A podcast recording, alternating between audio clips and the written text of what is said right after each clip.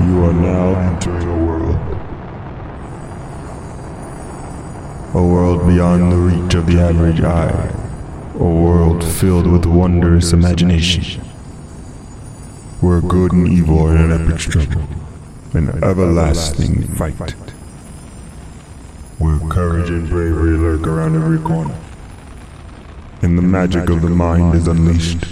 Welcome to Avery World.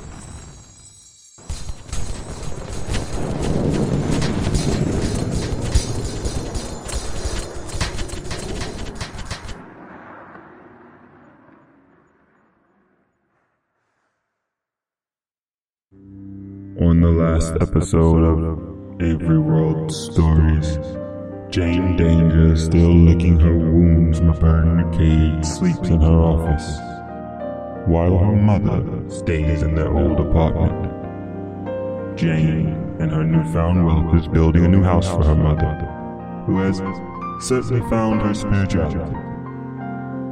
Jane's mother invites her to church where Father Morrison asks her to go to the nuns' commissary to keep watch over nine nuns, all expected to be killed by the two-week killer, who is offering men and women of the clergy every two weeks an increasing number of threes.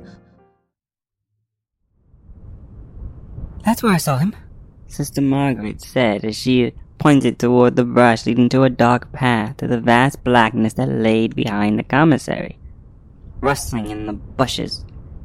I thought it was some type of rodent, until I got close enough to see his eyes staring back at me, blue and piercing.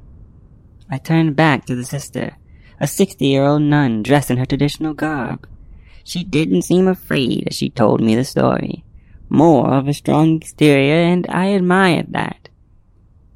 And when was the last time you saw him? I asked her. Friday. Then Wednesday before that. Did he show up last Monday? I asked, trying to see if I can figure out a pattern. Possible, she said, her eyes flaring wide as she thought about it. Ah, Sister Gladys did notice something, some strange noises coming from outside her window on, uh, I, I think it was Monday. Alright. Seems like this man runs on a pattern, killing every two weeks, adding three bodies each time, coming around here every two days, scouting his target which means he'll be here tonight, she says. And That gave me pause. I'd almost forgotten it was Sunday night. I looked out to the brush once more with a more focused look. I'd almost forgotten what it was like to be in a potentially life-threatening situation until this very moment. There's a rush, a thrill to it, knowing that at any moment a cold-blooded killer could pop out of the night to lay down his very rage of vengeance upon thee.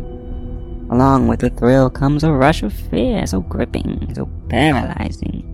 It almost freezes one to the ground they stand on. Knowing that at this very moment, out here in the darkness behind this religious commissary, in the blackness of the night, the person that could be my end is looking at me right now. I embrace both at the time. Now I dread either. You said Sister Gladys heard noises outside on Monday. That's right. I believe she was cleaning the kitchen alone at night. Show me. The kitchen was large and mostly empty. The gray walls and floor gave it a cold feeling, only matching that of the appliances and the small metal tables and chairs that lined the vast floor. Well, this place is modern, I said, noticing the contrast between this place and the older exterior of the building. Father Morrison has been trying to renovate this place for some time. We were able to complete the kitchen, but the rest of the fixings were put on hold. Can I ask why? Funding. You wouldn't believe it, Miss Danger, but the people of the Catholic Church don't have much money as it once did. People don't donate as much as they used to, especially with these black prophets going around claiming God wants them to be equal to white men. And that has an effect on the church? Has it? The church is split, some for and some against. I wonder why people of God would be against other people being made equal. Isn't that the question? She said as she turned to me, giving me a look that more than forced me to look right into her eyes. Change is difficult for people to understand. It's an ideal that what was will never be again. This is very scary to people, especially to those in power.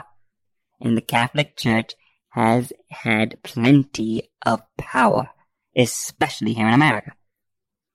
Power is often threatened by new ideas, which is why Joseph Smith was chased out of the States. And these revolutionaries, these black men and women, they are a threat to the church. Are they a threat to the church? Because I've been hired to protect you. She chuckled at my question. I'm also a threat to the church, Miss Danger. She said, looking away from me, finally freeing me from the trance of eye contact. Why? You wanted to see me, Mother Margaret. A high-pitched voice comes out of the hallway on the far side of the room. Ah, Sister Gladys, yes. I would like you to show Miss Danger here where you heard those noises you reported on Monday night. Certainly she said as she walked over to the large double sink and reenacted her motion. I think mostly for her sake, not ours. I was finishing up the dishes. The water was running, but I swore I had heard some metallic clanging coming from behind me. So I shut the water off and walked over to the back of the room. She did as she said, staring out into the windowless room, just looking at the wall. I waited for a while. When I was sure it was quiet, I did the last dish. That's when I heard a thud come from just outside the wall. Did you go investigate it? I asked. No, I waited to hear anything else but didn't, so finished and went to bed. You heard thuds banging outside and you just went to bed? I thought I heard noises. I, I reported them and went to bed. You thought you heard noises, but you did nothing to confirm. I pressed, finding her frail exterior partly offensive. She was in her late thirties, yet acted like a scared schoolchild. We do not go out into the unknown, Miss Danger. Sister Margaret chimed in with some delightful force that was quite refreshing from the frail Gladys that stood in front of me. We don't throw ourselves into the thongs of peril. That is your job. All right. Well, let me do my job. What's outside the wall that someone would want to break into? There was a silence that overtook them both, as they thought. I waited patiently, trying not to provoke any more attention from Margaret or tears from Gladys. The wine cellar, Sister Margaret finally said. What the hell's a church doing with a wine cellar? I asked. Not suspicious, just genuinely curious. Where do you think that Sunday wine comes from, Miss Danger? The Lord's veins? Sister Margaret joked and I had no choice but to crack a smile as she had stumped me on that one. Okay, do people break into your wine cellar often? Surprisingly, no. People in this town respect the church. Not even the drunks try to steal something. There's enough in this town to go around anyway. So why target the wine cellar? I pressed. Is there a way into the building from it? Sister Margaret hesitated, looking disturbed by that realization. Yes, but only someone that lives here would have access to the wine cellar. Well, he doesn't have to have access if he can break the door down. That's not what I'm saying. No one knows that the wine cellar connects directly to the building. It's detached.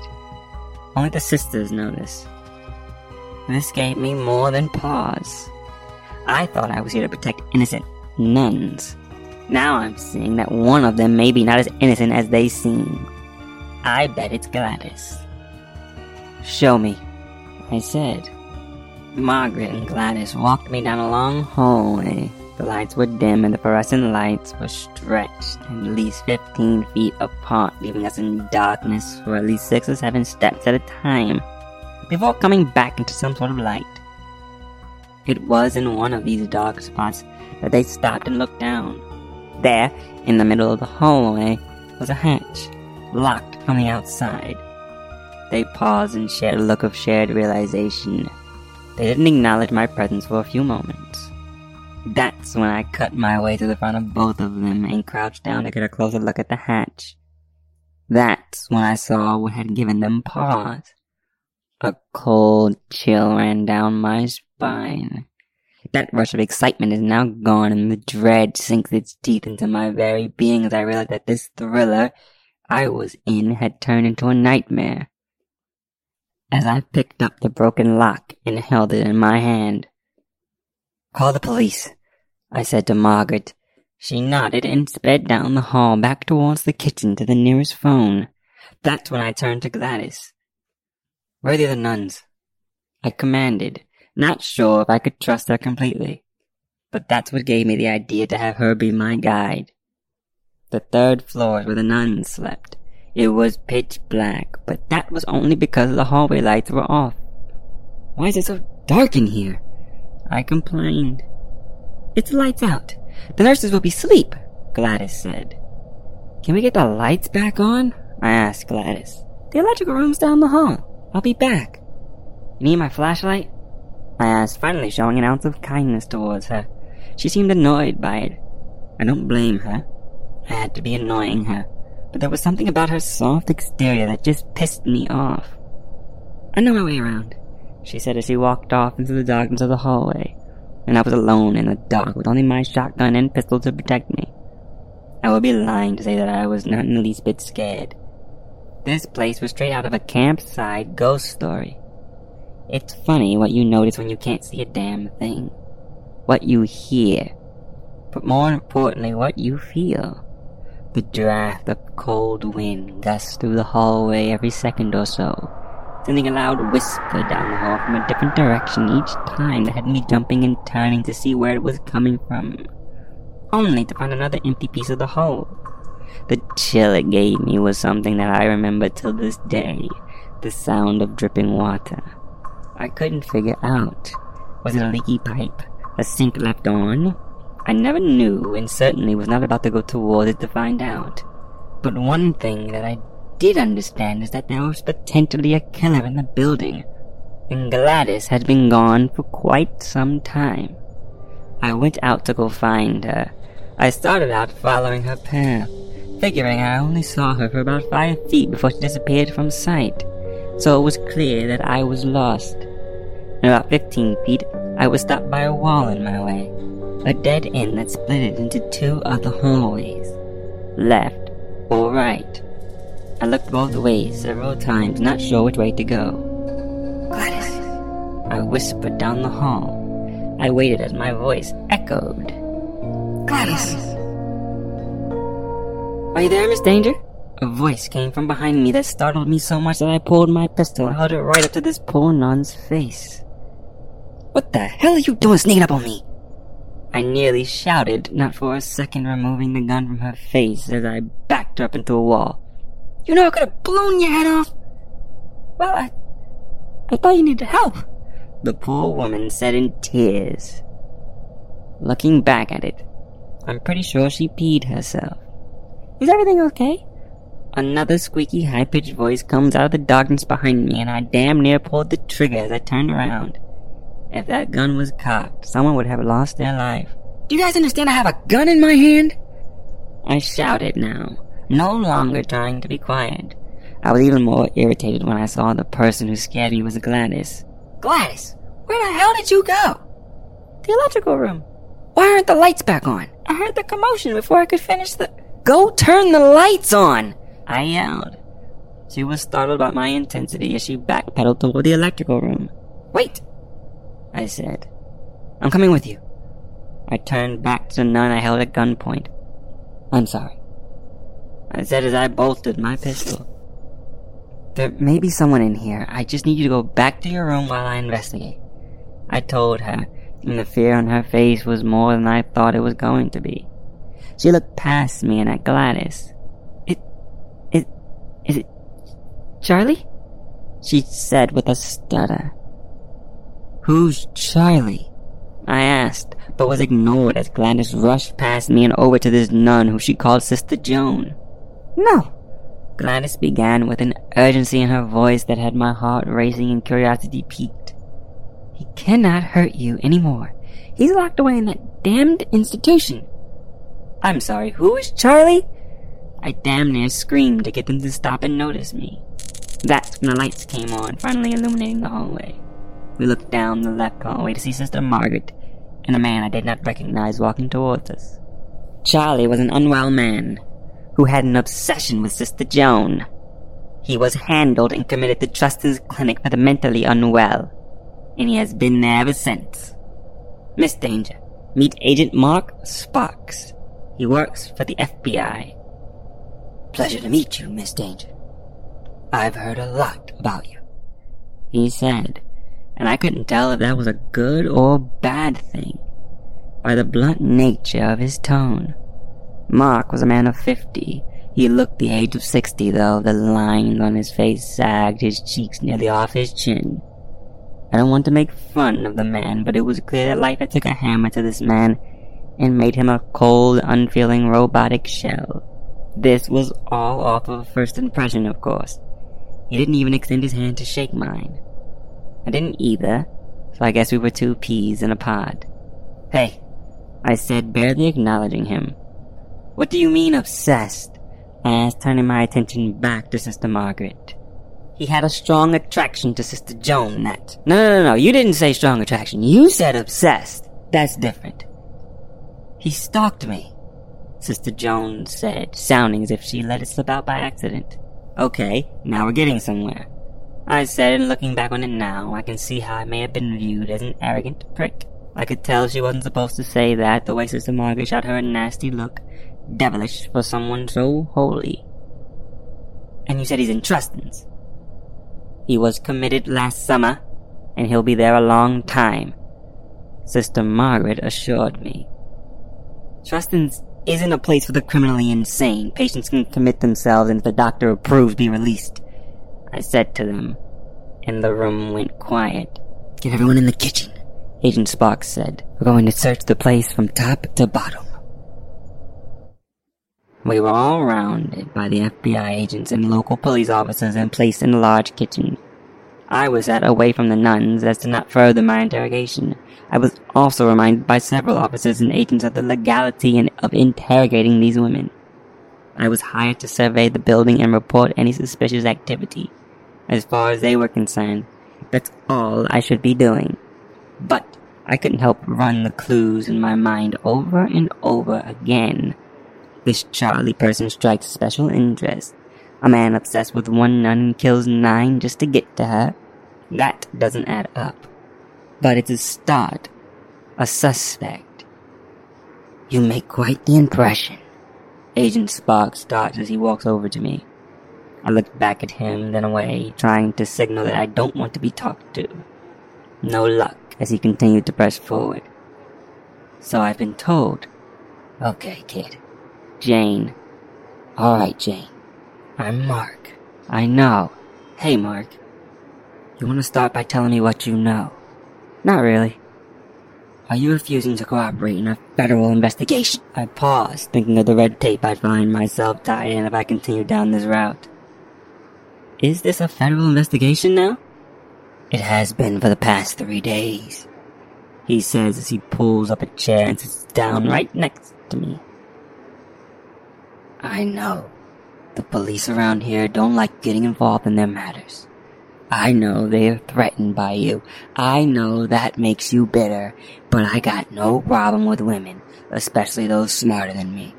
So tell me what you know. Help me stop these women from dying. I don't know much. I was hired by Father Morrison to keep an eye on these women. He fears for their safety. I can see why. He chimed in. The way this two-week killer is multiplying his number of victims, nine is the next number. There's nine nuns that live and work here. Adds up. And now you add Charlie into the mix. That was interesting, wasn't it? I said nothing as it was a clear attempt in trying to get me to attach myself to this case. If he was released and if he is doing this, then let me stop you there, Mark. I was hired to keep an eye on these women, not chase leads. We both know you're going to chase leads. But since you want to put it that way, fine. Don't help me. But don't go rogue. Start investigating like a detective. You find something, it comes to me. I thought you weren't threatened by me. I'm not. Doesn't mean I can let you get involved in a federal investigation. I will check in on Charlie. I'll have my men talk to Dr. Trustin. If I need your help, I'll ask. But until I personally reach out to you, I'm begging you. Keep out of this. It'll keep your hands free of the cuffs. I looked into his eyes as he finished. I couldn't tell how serious he was. He was a very emotionalist person. He didn't invoke my trust, though. But my promise to George stands. I was to inspire good and not rest until that was done. I can't inspire anyone if I gave in to the first man who pleaded with me to stay out of his way. I read your case back in LA. He continued, and at this point I wasn't sure he was trying to win me over or crush my spirit. You're good. No. I'm great. But greatness is often denied and never appreciated in its time, and I will be both. You're right. So, if you are as great as we both know you are, you'll find a way to step on my toes. He says with a bit of a chuckle that that was the first time I saw an ounce of emotion in his face. It was nice. Looking forward to it, I said with a smile. I have a few more questions for you, Jane. He said as he asked away. Next time on Avery World Stories, Jane Danger goes back to her office to lick her wounds from a long night. But an unexpected call from a distant lover, and an unexpected visit from her mother, shake her to her core. As you exit our world, remember, life is what you make it. So make it joyous, make it wonderful, and make it filled with imagination.